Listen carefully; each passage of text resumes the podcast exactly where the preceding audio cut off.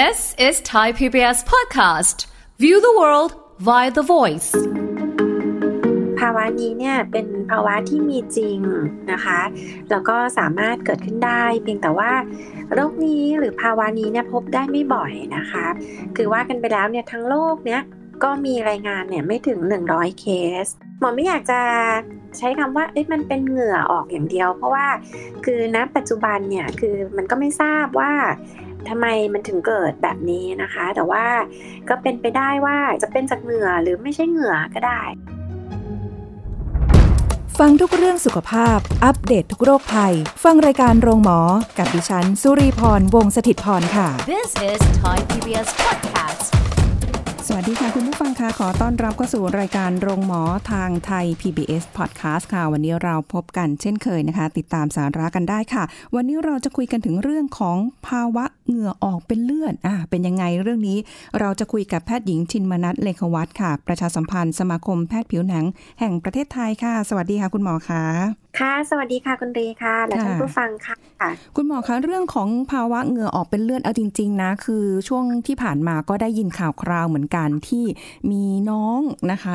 อ่าน้องที่เป็นเด็กอยู่คนหนึ่งอยู่ๆก็มีภาวะเหงื่อออกเป็นเลือด คือตอนแรกอะไม่รู้ว่าเป็นเหงื่อออกเป็นเลือดนะ แต่มองว่า เอ๊ะทำไมค่ะอ่าน้ำตาไหลออกมาเป็นเลือดนะคะ เลือดอ่าไหลออกจากฝ่ามือ ก็สงสัยจริง ๆ เหมือนกัน เพราะว่าคือหนึ่งไม่มีแผล เอ๊ะแล้วเหงื่อมันสามารถออกเป็นเลือดได้ยังไง เดี๋ยวเอาอย่างนี้ดีกว่าค่ะคุณหมอคะว่าถามเป็นเบื้องต้นก่อนเลย เกี่ยวกับเรื่องของเหงื่อของของคนคนเรานี่แหละนะคะ ที่มันออกมาทางผิวหนังเวลาที่ร่างกายของเรามันมีความร้อนอะไรต่างๆ เหล่านี้เนี่ย เรามาทำความเข้าใจเรื่องนี้ก่อน แล้วก็เอ๊ะแล้วทำไมมันถึงออกมาเป็นเลือดได้ มันได้จริงๆใช่ไหมมันไม่ใช่เป็นเรื่องที่หลายคนอาจจะมองไปเป็นแนวแบบอีกมุมหนึ่งเอ้ย ไสยศาสตร์หรือเปล่า เอ๊ะ มันใช่เหรอค่ะหรือว่ามีวิธีหรือแอบอะไรเอาไว้หรือเปล่าเรื่องนี้นะคะอ่าเดี๋ยวคุยกับคุณหมอชินมนัทนะคะ คุณหมอคะเดี๋ยวคุยเรื่องกลไกของเหงื่อกันก่อนเลยคุณหมอค่ะ ค่ะ คือเอ่อต้องเรียนคุณรีและท่านผู้ฟังอย่างนี้นะคะว่าภาวะนี้เนี่ยเป็นภาวะที่มีจริงนะคะ แล้วก็สามารถเกิดขึ้นได้ เพียงแต่ว่าโรคนี้หรือภาวะนี้เนี่ยพบได้ไม่บ่อยนะคะ เพราะว่าคือว่ากันไปแล้วเนี่ยทั้งโลกเนี่ย คือก็มีรายงานเนี่ยไม่ถึง 100 เคสนะคะ ก็คือไม่ถึง 100เอ่อคนผู้ป่วยค่ะอาจจะประมาณเอออยู่ในช่วงสักเออสามสิบหกจนถึงสักสี่สิบกว่าเคสนะคะ ทั้งในโลกนี้อืมก็คือคือมันมันสามารถเกิดได้ค่ะ แต่ว่าหมอไม่อยากจะเอ่อใช้คำว่าเอ๊ะมันเป็นเหงื่อออกอย่างเดียว เพราะว่าคือณปัจจุบันเนี่ยคือมันก็ไม่ทราบว่า เอ่อทำไมมันถึงเกิดแบบนี้นะคะ แต่ว่าคือก็เป็นไปได้ว่าอย่างกรณีก็เป็นได้ทั้งว่าอาจจะเป็นจากเหงื่อหรือไม่ใช่เหงื่อก็ได้นะคะค่ะอย่างเช่นอย่างกรณีที่สมมติว่าบางทีร่างกายเนี่ยอาจจะมีความเครียดจากอะไรสักอย่างหนึ่งหรือไม่ว่าจะเป็นทั้งความเครียดทางกาย หรือความเครียดทางใจนะคะค่ะคือระบบเอ่อระบบประสาทเราเนี่ย มันก็จะเหมือนเพิ่มการสูบฉีด หรือเพิ่มเขาเรียกว่าเอ่อความดันอย่างเงี้ยนะคะค่ะซึ่งในในกรณีบางท่านเนี่ย ถ้าสมมติว่าเส้นเลือดเนี่ยเขาอ่อนแอ คือมันก็อาจจะมีการรั่วของเม็ดคือเม็ดเลือดน่ะนะคะอืมจากในเส้นเลือดปกติเนี่ยนะคะ ออกมาที่บริเวณผิวหนังที่อาจจะมีความอ่อนแอนั้น นี่คือเป็นสมมติฐานค่ะที่ว่าทำไมมันถึงเกิดได้นะคะ ค่ะ ก็เลยว่าอย่างบางทีก็เลยจะไม่ได้เห็นไงคะว่า คือตามผิวหนังเนี่ยมีแผลอะไร เพราะว่าผิวหนังเขาก็ปกติเหมือนทั่วไป แต่ว่าอยู่ๆเหมือนเลือดมันรั่วออกมาอืมคืออาจจะเป็นแบบก็เรียกว่า เออรั่วออกมาผ่านทางเขาเรียกว่าต่อมเขาเรียกว่า เออเขาเรียกยังไงดีเป็นเป็นเป็นจากทางต่อมเหงื่อหรือทางเปิดของต่อมเหงื่อก็ได้ หรืออาจจะรั่วมาจากทางที่เป็นเหมือนเออเขาเรียกว่า บริเวณผิวหนังที่อ่อนแออย่างเงี้ยค่ะค่ะเพราะว่าคือเส้นเลือดก็จะอยู่ในผิวหนังนะคะอ่าฮะดังนั้นพอเวลามันรั่วออกมามันก็รั่วผ่านผิวหนัง ถ้าผิวหนังอ่อนแอมันก็รั่วออกมาเห็นข้างนอก แต่มันก็จะไม่ใช่อยู่ๆเราวันดีคืนดีเราแบบมีอะไรแทรกออกมาจากผิวหนังอย่างนั้นก็จะไม่ไม่ไม่ปกตินะคะค่ะแต่นี่มันเหมือนมันมีความที่เอ่อในเส้นเลือดเนี่ยมันอาจจะมีเอ่อเขาเรียกว่าระบบประสาทเนี่ยที่มันเหมือนมันเพิ่มการสูบฉีด ด้วยเหตุผลกลใดก็ตาม อาจจะเป็นความเครียดหรืออะไรใด ๆ เนี่ยที่ทำให้เหมือนมันมันมีการสูบฉีดเยอะขึ้นตรงนั้น แล้วก็พอผนังเนี่ยมันอ่อนแอมันก็อาจจะรั่วออกมาอืมคุณหมอใช้คำว่ารั่วนะคะ คือมันไม่ไม่ใช่เป็นเชิงลักษณะของการแบบค่อยๆซึมออกมา แต่มันเออจะใช้ใช้คำว่าซึมก็ได้นะคะ หรือว่า คือคือหมอเหมือนพยายามอยากจะให้ท่านผู้ฟังเห็นภาพว่าเป็นแบบไหนอืมแต่ว่าจะใช้คำว่าซึมเนี่ยอาจจะเหมาะกว่าก็ได้ค่ะ เพราะว่าค่ะมันจะไม่ใช่ว่า โอ้โห ออกมาเป็นพักๆๆจนเราแบบเสียเลือดมากหมดสติเสียชีวิตจะไม่ใช่อย่างนั้นนะคะ ค่ะค่ะก็จะเป็นเหมือนเออเขาก็ค่อย ๆออกมา แต่ว่าบางท่านบางทีอาจจะออกมากออกน้อยอะไรอย่างเงี้ยค่ะค่ะก็เลยอาจจะเห็นปริมาณแตกต่างกันไปค่ะอืมงั้นแสดงว่ามันก็อ่าถ้าผิวหนังตรงไหนจุดไหนของเราอ่อนแอ ก็มีโอกาสที่จะมีเลือดเนี่ยซึมออกมาหรือรั่วออกมาก็ได้ใช่ไหมคะจะพูดอย่างนั้นก็ได้ค่ะ แต่ว่าต้องมาเรียนอย่างนี้ค่ะว่า ไม่ใช่ทุกรักไม่ใช่ทุกคนที่เราจะเป็นอย่างนั้น เช่น สมมติหมอบอกว่าตายแล้ววันนี้หมอเครียดจังเลย เดี๋ยวมันจะมีเลือดรั่วออกมา มันจะไม่ใช่อย่างนั้นค่ะ มันอาจจะเกิดแค่เฉพาะบางท่านเท่านั้น ซึ่งค่ะอย่างที่เรียนคุณรีและท่านผู้ฟังนะคะว่า คือทั้งโลกเนี้ยมีสมมติเรามีประชากรแบบเป็นหลายแบบพันล้านคนหมื่นล้านคนอย่างเงี้ย คือก็มีคนเกิดแค่ไม่ถึงห้าสิบคนอย่างเงี้ยค่ะค่ะดังนั้นก็ไม่ใช่ทุกเอ่อทุกคนจะมีเป็นแบบนั้นได้ แต่ว่าถามว่าเกิดได้ไหมก็เกิดได้ค่ะอืม แต่ว่าปัจจัยเนี่ยคือต้องเรียนว่าคืออันนี้คือสมมติฐาน แต่ว่าไอ้เรื่องสิ่งที่เกิดแท้จริงเนี่ยยังยังไม่มีคนทราบ เพราะว่าคือในผู้ป่วยแต่ละรายก็จะอยู่กันหลากหลายประเทศไปอะนะคะ ดังนั้นก็จะไม่ใช่ว่าเราเออสามารถ รวบรวมผู้ป่วยแต่ละท่านเพื่อศึกษาว่าทำไมมันถึงเกิดได้อย่างชัดเจนนะคะอืมแต่อย่างที่ที่เป็นข่าวเป็นคราวมาบางทีอะเห็นทางผิวหนังบ้าง แต่พอแบบออกมาทางตา เหมือนร้องไห้ออกมาเป็นเลือดอยู่หูมันก็น่ากลัวเหมือนกันนะคะคุณหมอค่ะภาพค่ะเห็นคืออย่างนี้ค่ะคุณลีคืออย่างธรรมดาเนี่ยเขาบอกว่าคือโรคคือภาวะเนี้ยนะคะเขาเกิดมาตั้งแต่ก่อนตั้งแต่ปี 2000 คือหมายถึงว่าเกิดมาเอ่อนานมากแล้ว คือแต่ก่อนทางทางด้านแบบพอเวลาเห็นเลือดออกทางตาอะไรอย่างงี้ใช่ไหมคะค่ะเขาก็เลยจะภาษาอังกฤษเขาจะเรียกโรคนี้ว่าเออสติกมาตาหรือถ้าถ้าเป็นภาษาไทยเนี่ยเขาก็เรียกว่าเหมือนตราบาปเหมือนคล้ายๆเอ่อเหมือนทางความเชื่อทางศาสนาคริสต์อืมอย่างเงี้ยค่ะค่ะ ดังนั้นเนี่ยก็เลยทำให้อาจจะดูน่ากลัว แต่จริง ๆ อาจจะไม่ใช่ว่าคือ ตาจะต้องมีความผิดปกติ หรือว่าจะออกที่อื่นไม่ได้นะคะค่ะเพราะว่าจากการศึกษานะคะในในเอ่อผู้ป่วยที่ 36 รายอะนะคะ ในทั่วโลกอะนะคะเขาก็อาจจะมีเลือดออกจากทางที่หน้านะคะ อาจจะออกทางตามออกจากทางร่างกายรักแร้อย่างนี้นะคะ หรือศีรษะได้คือหมอเคยเห็นผู้ป่วยที่ออกเลือดออกทางศีรษะหรือตัวเอ่อ คนไข้ของหมอเอง ก็มีท่านหนึ่งที่เลือดออกจากใต้เล็บ ก็เป็นค่ะเป็นไปได้นะคะ ดังนั้นก็คือสามารถออกได้ในหลาย ๆ ที่อะค่ะ แต่ส่วนใหญ่ก็คือจะเป็นจากที่หน้าแล้วก็ที่ตัวเนี่ยแหละค่ะ อืม อันนี้ก็ค่ะคือถึงแม้ว่าจะเป็นส่วนน้อย แต่พอมันเป็นทีขึ้นมาเนี่ย พอเป็นข่าวขึ้นมาก็หลายคนก็ตกใจอะนะคะ แต่ทีนี้ว่าถ้าอย่างนั้น เออหนึ่งคือ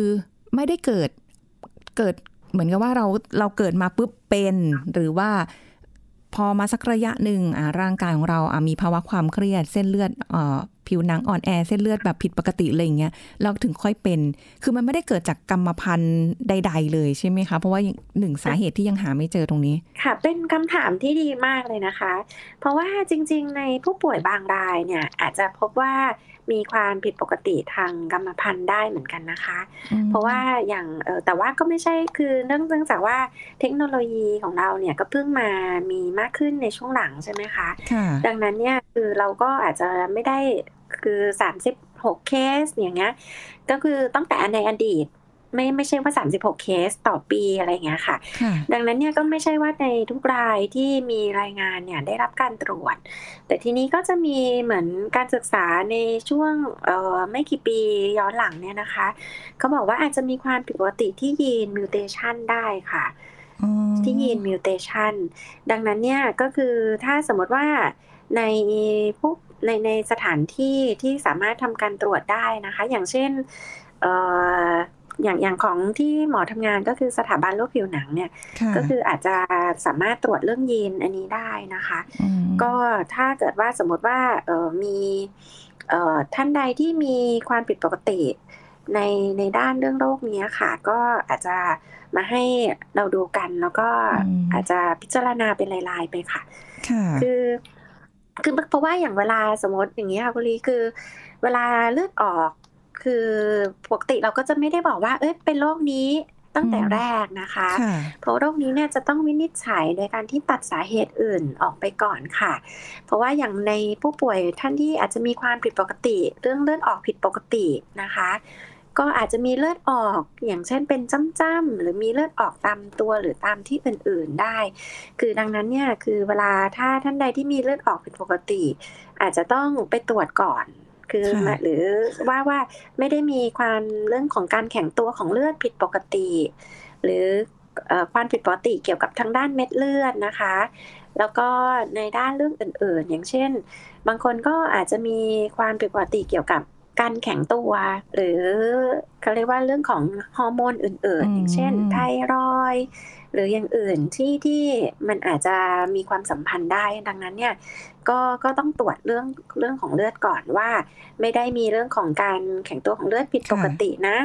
แล้วถ้าสมมติว่าเออพอเรื่องของการแข็งตัวของเลือดถ้าผิดปกติก็คือต้องไปรักษาเรื่องนั้นอืเนาะมแต่ว่าถ้าสมมติว่าผลเลือดอย่างอื่นปกติดี ก็ต้องมาดูว่าเอ๊ะเรื่องอันนั้นเนี่ยเลือดออกจริงไหม เพราะว่าบางคนนะคะคุณลีก็คือ บางคนอาจจะเหมือนกังวลค่ะอย่างเช่นบางที เออเราก็อาจจะเห็นข่าวบ้างว่า เอ๊ะมีพยาธิอ๋อเอ่อตรงผิวหนังอะไรอย่างนี้ค่ะใช่ไหมคะ คือหรือว่าบางทีเราเอ่อยังไงดีบางคนเขาก็อาจจะมีความกังวลที่ผิวหนังส่วนใดส่วนหนึ่งเขาก็อาจจะไปแกะตรงนั้นนะคะค่ะโดยที่เขาอาจจะตั้งใจหรือไม่ตั้งใจ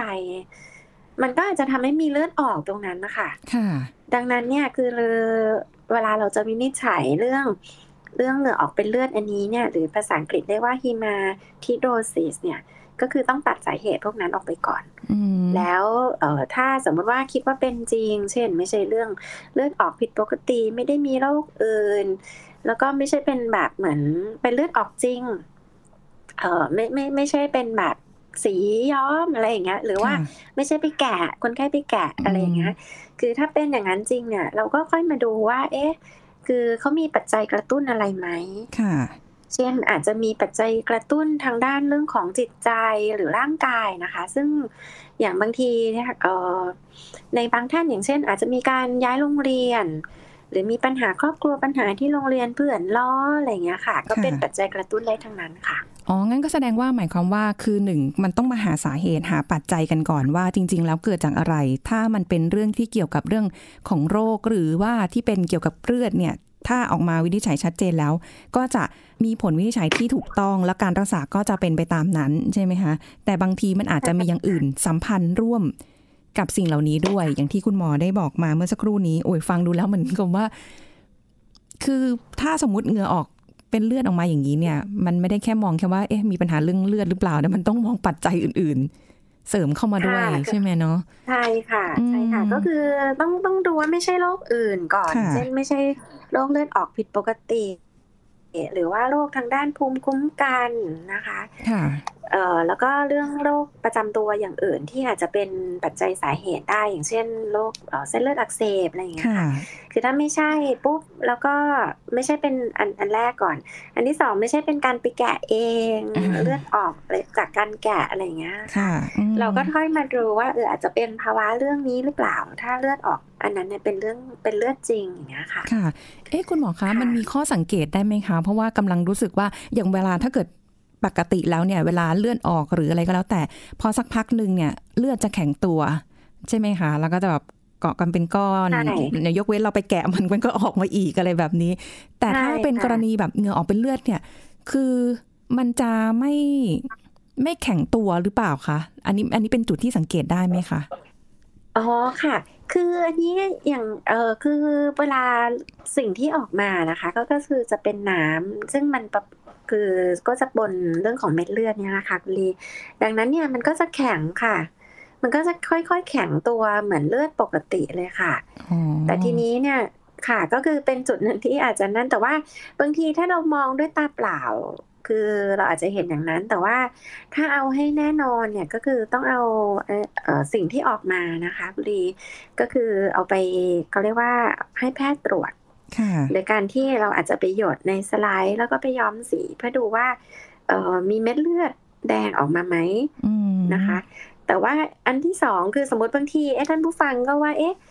เราอยู่บ้านเราจะวิ่งกว่าจะวิ่งไปหาหมอฝ่ารถติดไปก็ก็คงจะอาจจะแบบไม่เอ่อไม่ไม่ทันอะไรอย่างเงี้ยค่ะค่ะคืออีกอันหนึงก็คือต้องมีมีเอ่ออย่างน้อยนะคะ ถ้าท่านผู้ฟังเอ่อ มีคนใกล้ชิดที่สงสัยอะไรอย่างเงี้ยค่ะ ก็คือต้องมีพยานนิดนึงอืมเดี๋ยวนี้เราก็ข่าวหลายอย่างเนาะเออต้องมีพยานค่ะว่าเอ๊ะคือมีพยานที่เป็นแบบเป็นผู้ใหญ่ที่ที่เห็นไหมหรือว่าเป็นบุคลากรทางการแพทย์อย่างเงี้ยค่ะ อย่างเช่นคนไข้ของหมอที่หมอเจอเนี่ยค่ะ ก็คือเราก็ตรวจตรวจกันอยู่ วางแผนเรื่องการรักษาหรือการที่เราจะต้องตรวจเพิ่มเติมอะนะคะค่ะอยู่ๆคนไข้ก็เลือดออก อันเนี้ยก็คือมันก็จะยิ่งเขาเรียกว่ามีปัจจัยที่ช่วยเสริมในการเรื่องของวินิจฉัยได้มากขึ้นค่ะอืมเพราะว่าส่วนใหญ่เคสคือคนไข้เนี่ย มักจะเป็นเด็ก ซะส่วนใหญ่นะคะ คือค่ะจะไม่ใช่เป็นเอ่อคนสูงอายุอะไรอย่างเงี้ยค่ะ ส่วนใหญ่เขาก็บอกว่ามักจะจริง ๆ อยู่ในช่วงประมาณสักสิบห้าปีอะค่ะค่ะถ้าถ้าถ้ากรณีคนไข้ที่ที่ที่ใน36รายในทั่วโลกเนี่ยนะคะ ก็จะอยู่ค่ะในช่วง30ประมาณ15ปีอืมแต่ก็เป็นได้นะคะ ตั้งแต่อายุเอ่อน้อยๆจนถึงกระทั่ง70ก็สามารถเป็นก็มีรายงานเหมือนกันค่ะค่ะอืมแล้วอย่างนี้คือเวลาที่จะมีเลือดออกออกมาที่ผิวหนังของเราอย่างเงี้ยค่ะ คุณหมอมันมีอาการอย่างอื่นบอกล่วงหน้าไหมคะ อย่างเช่นแบบ อย่างที่น้องเขาเป็นอยู่ที่เป็นข่าวเนี่ย เห็นบอกว่ามันมีอาการค่ะแสบก่อนอะไรอย่างเงี้ย ใช่ค่ะ ค่ะ คือคนไข้ส่วนใหญ่นะคะ ก็คือ เออ จะบอกว่าส่วนใหญ่ไหม ก็ประมาณ น่าจะประมาณสักเกือบเกือบๆครึ่งดีกว่า ว่าอาจจะรู้สึกเหมือนเจ็บๆค่ะหรือแสบๆอย่างที่น้องที่เขาเอ่อในข่าวนะคะ อาจจะมีอาการเจ็บๆแสบๆหรือจี๊ดๆเอ่อก่อนก่อนที่ผิวหนังนะคะ ก่อนหน้าที่จะมีอาการเลือดออกก็สามารถเป็นไปได้ค่ะค่ะ หรือบางรายเนี่ยอาจจะรู้สึกปวดศีรษะ หรือปวดท้องหรือขึ้นไส้แบบรู้สึกอยากอาจจะอาเจียนอะไรอย่างเงี้ยก็เป็นก็ก็มีรายงานอืมที่เป็นอย่างนั้นได้นะคะค่ะแต่ว่าก็ทั้งนี้ทั้งนั้นบางท่านอาจจะไม่ได้รู้สึกอะไร แล้วก็เลือดออกตรงบริเวณนั้นก็มีเหมือนกันค่ะอ๋อค่ะก็แต่ว่าคือหมออยากจะให้ ค่ะหมออยากจะให้สมมติว่าถ้าท่านใดที่เป็นอย่างเงี้ยค่ะ ก็คือควรจะต้องดูเรื่องของว่ามีปัจจัยกระตุ้นมากกว่า คืออย่างเช่นอาจจะมีอะไรกระตุ้นทางด้านร่างกาย เช่น สมมติว่าย้ายจากที่ที่อุณหภูมิหนาวๆไปที่ร้อนๆหรือมีอะไรกระตุ้นอย่างเช่นเอออย่างคนไข้หมอที่ที่เคยมีนะคะ ก็คือ เอ่อถ้าไปเรียนนี่ไม่เป็นไรอืมแต่ถ้าอยู่บ้านเนี่ย กลายเป็นอย่างนั้นไปก็ค่ะอาจจะเลือดออกอย่างเงี้ยค่ะ ค่ะ ค่ะก็มี หรือว่าบางคนสมมติว่าไปถูกแกล้งที่โรงเรียนถูกเพื่อนแกล้งอย่างเงี้ยค่ะ ค่ะ ก็เอ่อดังนั้นเนี่ยถ้าสมมติว่ามีผู้ป่วยที่มีอาการอย่างนี้เนี่ยก็สำคัญก็คือต้องหาว่ามีปัจจัยกระตุ้นไหมทางร่างกายอืมและจิตใจค่ะเพื่อที่ว่าคือเราจะได้แก้ไขสาเหตุ แล้วก็ลดการกระตุ้น ให้น้อยลงค่ะคนไข้ก็จะมีอาการถี่น้อยลงนะคะ แล้วก็ในบางรายถ้าคิดว่าอาจจะมีปัญหาทางด้านเอ่อจิตใจร่วมด้วยเช่นอืมความเครียดอย่างเงี้ยค่ะบางทีก็แนะนำว่าอาจจะพบกับจิตแพทย์ก็น่าจะเหมาะสมดีค่ะ ค่ะ อ๋อ คือต้องดูค่ะควบคู่กันไปด้วยว่าอะอาการที่ใช่เป็นไปสัมพันธ์เกี่ยวกับเรื่องของภาวะจิตใจไหมเพราะว่าเท่าที่ฟังดูเนี่ย มันมีความแอบเกี่ยวกันอยู่นะ มีความสัมพันธ์อยู่อยู่เหมือนกันนะ เพียงแต่ว่าแค่แบบจะมากหรือน้อยแค่นั้นเองอะนะคะ อันนี้ก็เออก็ต้องตรวจอย่างอย่างละเอียดถี่ถ้วนด้วย เพราะว่าสาเหตุไม่มีความชัดเจนเหมือนโรคอื่นๆนะคุณผู้ฟัง แต่อันนี้คือเราเป็นแล้วหายได้ใช่ไหมคะ คุณหมอคะเออเป็นแล้วหายได้ค่ะ เพราะว่าอย่างในกรณีเอ่อผู้ป่วยที่ในอดีตนะนะคะค่ะส่วนใหญ่เนี่ยก็คือเขาก็ บางบางคือคือทั้งสองแบบมีทั้งสองรูปแบบ ก็คือหายได้เลย ไม่เป็นอีกเลยอืมภายในระยะเวลาเป็นเดือนหรือว่าหนึ่งปีอะไรอย่างเงี้ยนะคะค่ะแต่ว่าก็บางคนเนี่ย พอรักษาไปแล้วเนี่ย คือออกเหมือนกันแต่น้อยลง ดังนั้นเนี่ยก็คือคนจะพบแพทย์เพื่อจะหนึ่งยืนยันการวินิจฉัย อันที่สองเนี่ยเพื่อร่วมกันหาทางรักษาแล้วก็แก้ปัญหาไม่ว่าจะเป็นทางด้านร่างกายและจิตใจ แล้วก็มียานะคะคุณลีค่ะคือท่านผู้ฟังก็มียารับประทานที่อาจจะช่วยลดทางด้านเรื่องของความกังวลรวมถึงอาการที่ใจสั่นหัวใจเต้นเร็วเหมือนเหมือนเพราะว่าพอเวลามันเอ่อมีการกระตุ้นในทางระบบประสาทเนี่ยบางทีพอทานยาบางอย่างที่ช่วยทำให้เหมือนเขาเรียกว่าเอ่อการเอ่อ ตื่นเต้นตกใจเนี่ยน้อยลงค่ะก็จะทำให้เรื่องของอาการเนี่ยดีขึ้นบ้างค่ะ อืม อันนี้ก็ค่ะอ่าอาจจะไม่ต้องกังวลกังวลหรือห่วงอะไรมาก เพียงแค่ว่าเข้าสู่กระบวนการเช็คให้แน่ใจมีภาวะเกี่ยวกับเรื่องของเลือดหรือเปล่านะคะ แต่ใช่ค่ะทั้งนี้ทั้งนั้นคือ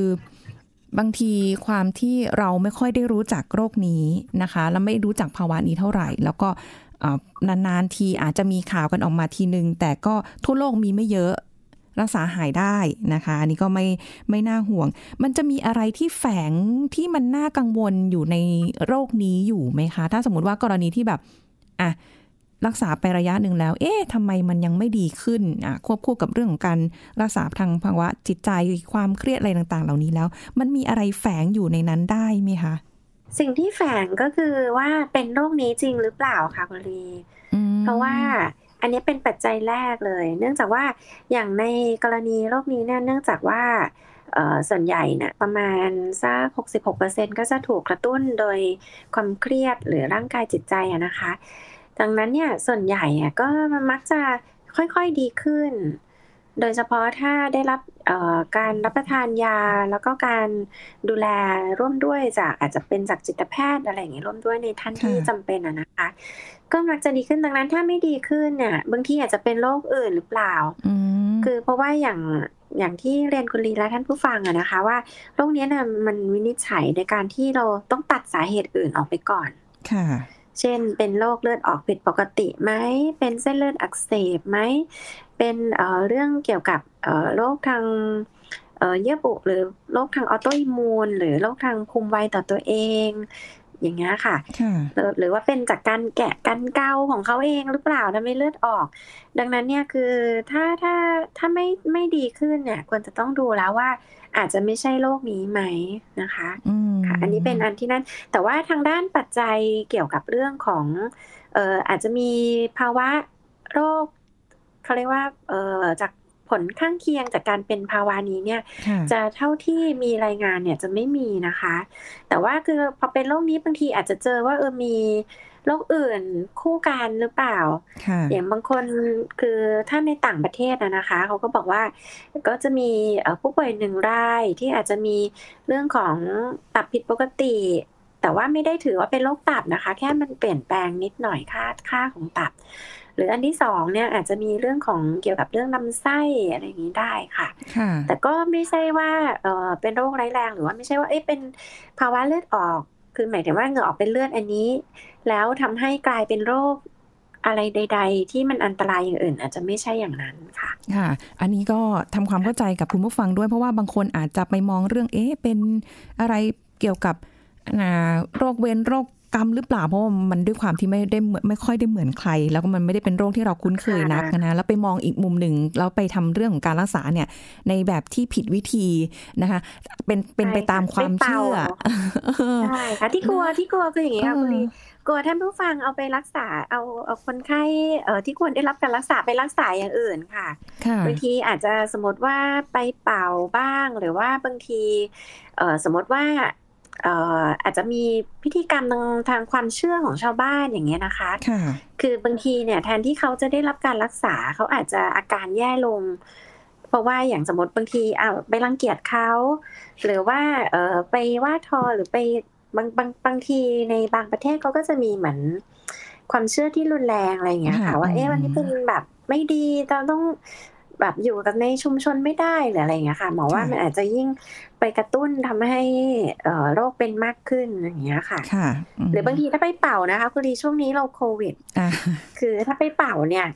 อันกลัวกลัวจะเรื่องโควิดมากที่สุดเลยค่ะก็คือค่ะเดี๋ยวจะอืมทำให้เขามีความเสี่ยงเรื่องติดโควิดได้นะคะอันนี้ค่ะต้องระวังค่ะอือฮึค่ะคือเข้าใจในในเส้นทางของความเชื่อของ แต่ละพื้นที่นะคะอันนี้เราไม่ว่ากันแต่ว่าในเรื่องบางเรื่องเนี่ยควรที่จะวินิจฉัยโรคนะคะในทางการแพทย์ในแผนปัจจุบันด้วยนะคะไม่ใช่ทำอย่างใดอย่างหนึ่ง หรือว่าไปทางนั้นอย่างเดียวนะคะ แล้วก็ระวังใช่เรื่องของค่ะแบบเดี๋ยวแผลติดเชื้อเออเรื่องของโควิดอีกเข้าไปอีกอะไรอย่างเงี้ยนะคะ ก็ฝากค่ะเอาไว้ด้วยเป็นเป็นแนวทางนะคะค่ะให้หลาย ๆ ท่านได้ค่ะ เข้าใจอย่างชัดเจนว่าจริงๆ บางอย่างนี่มันใช่คือโรคนะค่ะมันเป็นภาวะผิดปกติของร่างกายที่อยู่ภายในเพียงแค่ว่าเราไม่ได้รู้แค่นั้นเองเนาะคุณหมอเนาะเออใช่ค่ะ เพราะว่าคือถ้าถ้าเราเอ่อได้รับการวินิจฉัยที่ถูกเรารักษาถูกต้องก็โรคจะทำให้ดีขึ้นได้นะคะค่ะแต่ว่าถ้าท่านผู้ฟังมีคำถามหรือข้อสงสัยหรืออยากจะอ่านเพิ่มเติมเอ่อทางเว็บไซต์ของสมาคมแพทย์ผิวหนัง รวมถึง Facebook เพจครบเครื่องเรื่องผิวหนังของสมาคมแพทย์ผิวหนังแห่งประเทศไทยอะนะคะ ก็ค่ะจะมีบทความอันนี้เนี่ยที่ให้ความรู้ประชาชนค่ะ ก็สามารถติดตามได้ทั้งใน Facebook แล้วก็ทางเว็บไซต์ที่เป็นข้อมูลประชาชนได้เลยค่ะค่ะ อันนี้ติดตามข้อมูลกันได้นะคะ เพราะว่าข้อมูลต่างๆ เหล่านี้ก็ไปแอบอ่านมาเหมือนกัน แล้วก็ได้หยิบค่ะมานำมาพูดคุยในรายการด้วยเช่นเดียวกันนะคะเอาล่ะค่ะก็วันนี้ต้องขอบคุณคุณหมอชิมนัทค่ะที่มาให้ความรู้กับรายการโรงหมอของเราด้วยนะคะขอบคุณคุณหมอค่ะ สวัสดีค่ะค่ะยินดีค่ะ สวัสดีค่ะค่ะเอาละค่ะคุณผู้ฟังคะเราจะกลับมาพบกันใหม่ครั้งหน้ากับรายการโรงหมอทางไทย PBS Podcast นะคะ วันนี้ขอบคุณที่ติดตามรับฟังค่ะลาไปก่อนนะคะ สวัสดีค่ะ This is Thai PBS Podcast ประเทศไทยดินแดนแห่งผักผลไม้ แต่ทำไมพบว่าคนไทยกินน้อยและต่ำกว่าเกณฑ์ที่ควร ผู้ช่วยศาสตราจารย์ดรเอกราชบำรุงพืช ผู้เชี่ยวชาญด้านโภชนาการมหาวิทยาลัยธุรกิจบัณฑิตมาบอกให้รู้ครับ ผักเนี่ยจริงๆแล้วมันแบ่งออกเป็น 2 หมวด ถ้าทางโภชนาการและการกำหนดอาหารเนี่ยค่ะหมวดกอหมวดขอให้แคลอรี่ไม่ให้แคลอรี่ เพราะผักบางชนิดเนี่ยมันไม่ได้มีแคลอรี่ไงครับค่ะคือแคลอรี่แบบน้อยมากเลยเว้นผักหัวอืมที่มันอาจจะมีแป้งแฝงอยู่ มันก็เลยค่ะให้แคลอรี่หน่อย